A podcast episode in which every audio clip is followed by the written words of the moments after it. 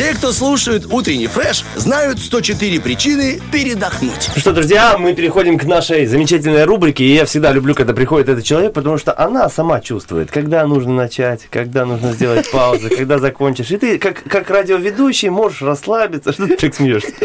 Мне очень смешно, потому что я думал, ты скажешь, она сама знает, когда уйти. Нет, я, я, Я так люблю виду, что этого человека, ты она как приходит и сама знает, когда ты уйти. как человек э, по профессии, ну, радиоведущий, понимаешь, что ну, тут в этом моменте не стоит напрягаться и думать, так, ага, э, там человек замолчал, нужно что-то сказать. Знаешь, когда приходит любой гость в, э, в студию. Студию, а ты, да. Это из Саша, серии, чтобы меня не заткнуть, да? да, Доброе Саша- утро. Не, не заткнуть, а Саша, ты как сама Наоборот, это был- это Можно- комплимент. Это комплимент, что ты сама можешь там вырулить, если что. Просто а Стас такие, Ки вот такие комплименты делают, что порой хочется зареветь. Издалека. Нет, я. Это Издалека комплиментик. Саша Дегал на студии. Доброе утро, Саш. Дадим Доброе. отбивочку или будем так раз- Да, конечно, отбивочку, само собой. Тадж Махал, Чем махал? Мата Хари, По чьей харе? Марк Шагал, Сама шагай. Арт-акцент. Просвещайся. Ну вот, хотя бы ради отбивочки сказать, сказать, что Вот. классно. Прежде чем мы не начнем новую тему, был недавно Да. в гостях э, с женой, и э, подружка выбирала наряд для корпоратива. Ну и Так, смотрит, так. смотрит, и говорю, ну можешь вот выбрать вот этот, потому что цвет Пантона в этом году. И Very мне, Perry. э, Стас, ты знаешь, такой... И вообще. Не уснул, просто Саша Дегав в прошлом Да, я рассказывала про цвет года да. я теперь хожу и такой, куда бы использовать? Это информация. Простите, девушка, это вот маршрутка двойка, а это цвет понтон, я просто, ну, плохое зрение. Куда угодно. Я, кстати, тоже сейчас практически very Ну да, Perry. похоже. Вот. Ну почему бы и нет? Смотрите, ребятушки, начну с вопроса к вам. А, скажите, пожалуйста, какой э, герой э, первый всплывает у вас в голове? Не киногерой, а вот именно какой-то такой исторический персонаж. Почему-то сейчас у меня Невский, А не у знаю меня зачем. Суворов почему, да. Хорошо, а если нырнуть подальше в историю, куда-нибудь туда, назад-назад? Наполеон. Наполеон? У меня, если назад-назад, то тиранозавр. Ну, у меня Цезарь еще сейчас возник. Салатик тоже проголодался. А если это связать со- с какой-то скульптурой? Может быть, есть какой-то виду? мужчина-герой? Аполлон какой-нибудь? Ну, Микеланджело близко. Геракл. Геракл и еще Зевс, есть победитель. Давид. Давид, А, вот. Вот, куда я бы на букву «Д», мы тебя Не мучили, э, да? На слово Дава. О, А, боже. Давид. Худшая ассоциация с Давидом Микеланджело просто быть не Ну, э, с может. кем ты сегодня в студии? Э, Самыми лучшими. Э, С людьми, у Вот. которых развит ассоциативный ряд. Не, ну от динозавра до Давы просто пропасть, так же, как и до Давида Микеланджело. У нас сегодня с вами тема это Давид, но не только Микеланджело, потому что у Да- эм, статуя, статуя Давида, скульптура есть у четырех величайших скульпторов. У Донателло, у Вероккио, у Микеланджело и у Бернини. И каждый из них выглядит абсолютно по-разному. Но начнем с того, кто такой Давид и какая история с ним связана, и почему же он так вообще важен. Микеланджело самый популярный, да, как я понимаю? Конечно, потому что он самый прекрасный, и мы тоже об этом с вами немножечко поговорим. Значит, смотрите, история с Давидом а, взята откуда из Ветхого Завета, то есть это библейская история, рассказывает о том, как простой мальчик, пастух, восьмой сын в семье, встал против могучего Голиафа. А, Голиаф, он из Палестины, филистимлян, вот, и они осаждали Иудею, то есть еврейский народ. И 40 дней Голиаф выходил перед своей армией и говорил, кто из иудеев выйдет на бой вместе с ним. Не решался никто, потому что Голиаф был огромным, сильнейшим человеком своей нации, и только молодой, юный Давид, молодой парень, он же еще и как бы даже не сформировался толком, он решил выйти на бой с Голиафом. И это такая показательная история. Что он делает? Э, Он э, берет специальную прощу. Это такая палка, в которой внутри есть мешочек, куда вставляется камень. Ты раскручиваешь этот мешок, проща, да, и этим камнем он попадает прямо в голову самому Голиафу. От чего Голиаф? становится побежденным, и потом еще Давид отрубает ему голову, потому что если вы посмотрите на скульптуры, то на некоторых из них и на картинах будет голова Голиафа под ногой у самого Давида. То есть он ему еще отрубил дополнительно голову. Таким образом, он освободил народ Иудеи, то есть израильский народ, евреев, и победил палестинцев. В общем, история героическая. Она написана в Библии, мы можем об этом почитать. И вот эта история, она вдохновляет скульпторов эпохи Возрождения. Потому что эпоха Возрождения – то время, когда возвращаются к канонам Древней Греции с точки зрения построения тела. А, И э, очень часто обращаются именно в тему э, библейскую для того, чтобы украшать э, саму Флоренцию. Флоренция – это у нас Италия. Э, Вот, чтобы украшать улицы, ук- украшать ниш- ниши в соборах. И э, первым, кто сделал Давида, это был не Микеланджело, как мы с вами все привыкли, а это был Донателло. И его Давид выполнен из бронзы. Вот рекомендую посмотреть вот про всех четырех Давидов, про которых я буду рассказывать, потом погуглить и для себя посмотреть, как они выглядели, потому что они абсолютно разные. Итак, Донателло и его Давид. Это э, все-таки женоподобный Давид. Он искажен в S-образной форме, и у него поза контрапоста. Вот контрапост использовали трое скульпторов, о которых я буду говорить. поза контрапост? контрапоста это Да. очень просто. Это когда вы упадаете на одно бедро. Ага, понятно. Вот как бы вы, вы осели немножечко на бедре. И вот эта вот S-образная форма, она все-таки придает ему женственности в этой э, скульптуре, статуе. И она выполнена из бронзы.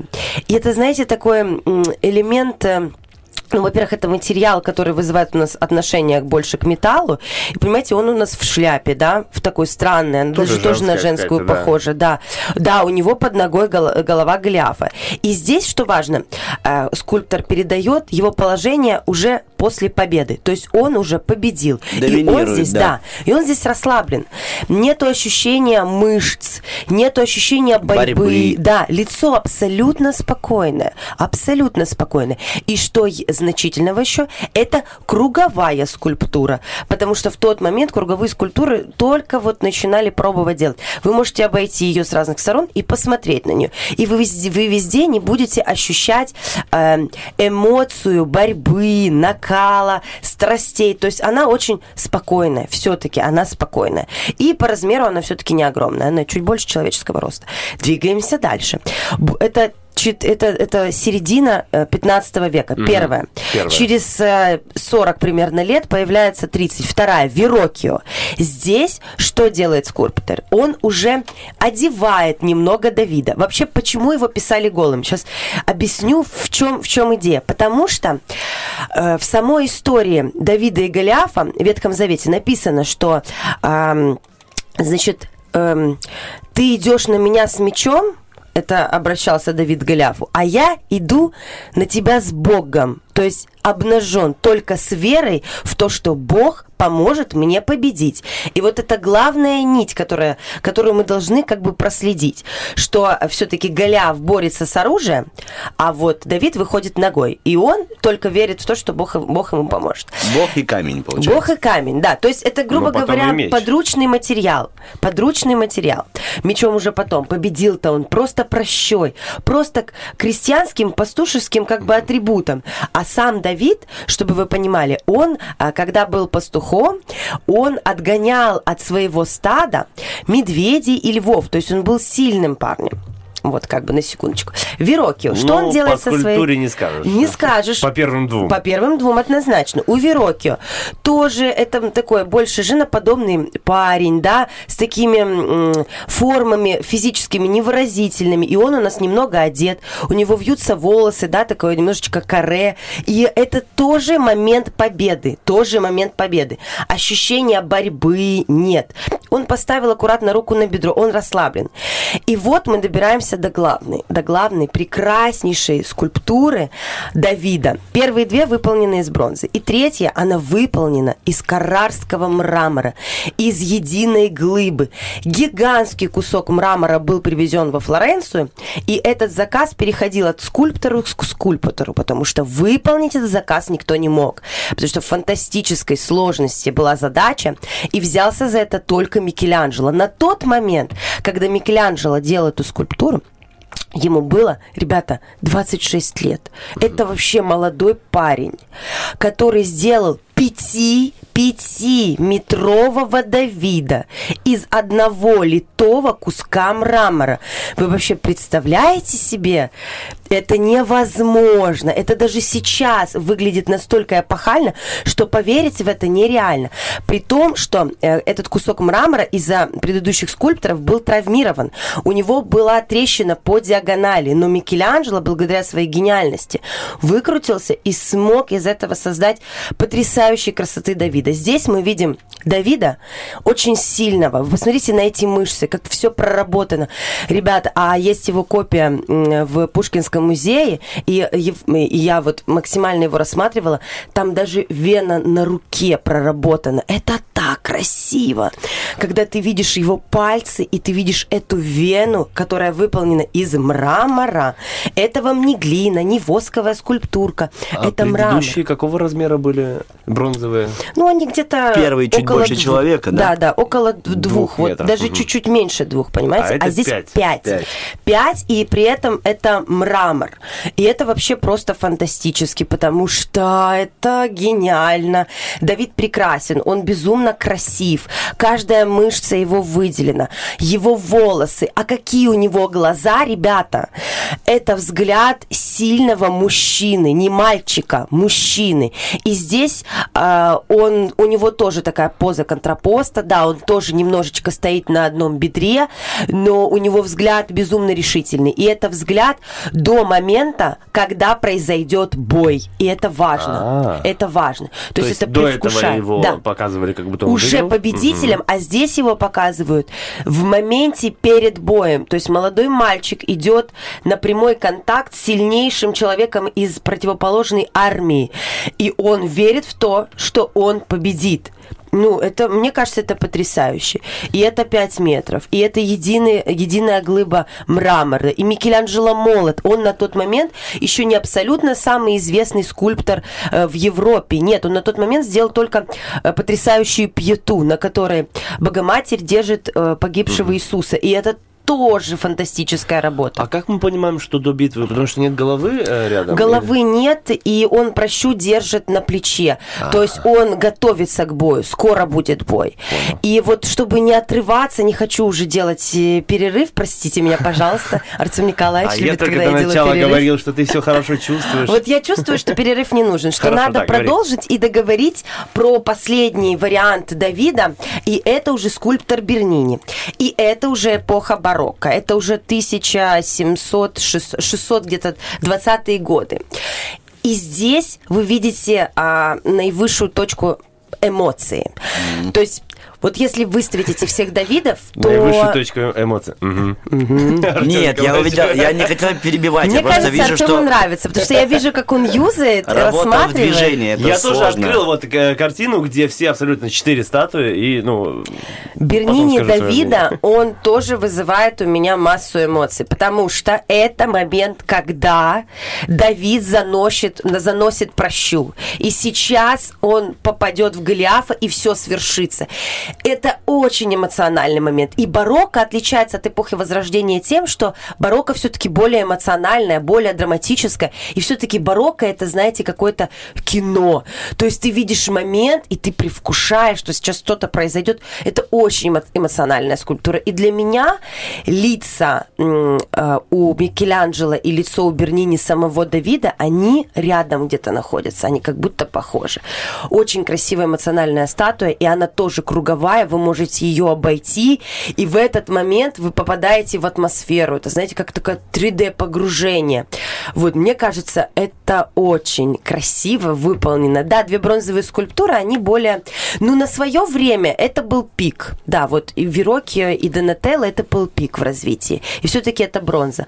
Но вот мрамор, Микеланджело и Бернини – это фантастика, это безумно эмоционально, это красиво, и ты восторгаешься тем, насколько это сложно выполнено, насколько это эмоционально, насколько это трогает. Прошло уже более четырех веков, да, ну вот с Микеланджело 5, и для тебя это восторг.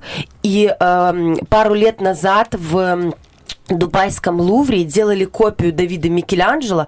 На это были задействованы технические средства, масса народу. Они делали просто копию, чтобы поставить ее а, в Дубайском Лувре. И привлеклось там более 20 человек, его сканировали. То есть вот никто сейчас не способен выполнить такую работу, потому что это делал настоящий гений. И гений Микеланджело 100%, потому что все его скульптуры вызывают какое-то невозможное состояние. Ты не веришь, что человеческие руки способны, Способны. такое выполнить. Ну, при всем уважении к Микеланджело, мне все-таки Бернини? нравится, да, больше Бернини. Ну, слишком По эмо- эмоционально, Да, эмоционально. ну, круче. Просто он, Микеланджело крутой, конечно. Он такой, кто ты такой, Стас? Вообще. Нет, чисто мое субъективное мнение, что ну, у Бернини интереснее смотрится. Видимо, я ближе к э, барокко все-таки, да? Да, Это барокко? скорее всего, это а барокко. не к возрождению. И вот смотрите, как интересно развернулась история из священного писания, да, казалось бы, взяли историю и в скульптуре это выразили. Это безумно красиво, да. Вот так. Также безумно красиво аудио наслаждение, когда ты у нас в студии. Это была Саша Дега, она рассказала нам сегодня о трех выдающихся э, людях, о себе, о Стасе Кио и о Мазуре, которые слушали выдающиеся истории о Давиде. Тебе хорошего дня, хорошей среды и спасибо, что сделала нашу среду еще интересней и интеллектуальней. Утренний фреш. Уф, какие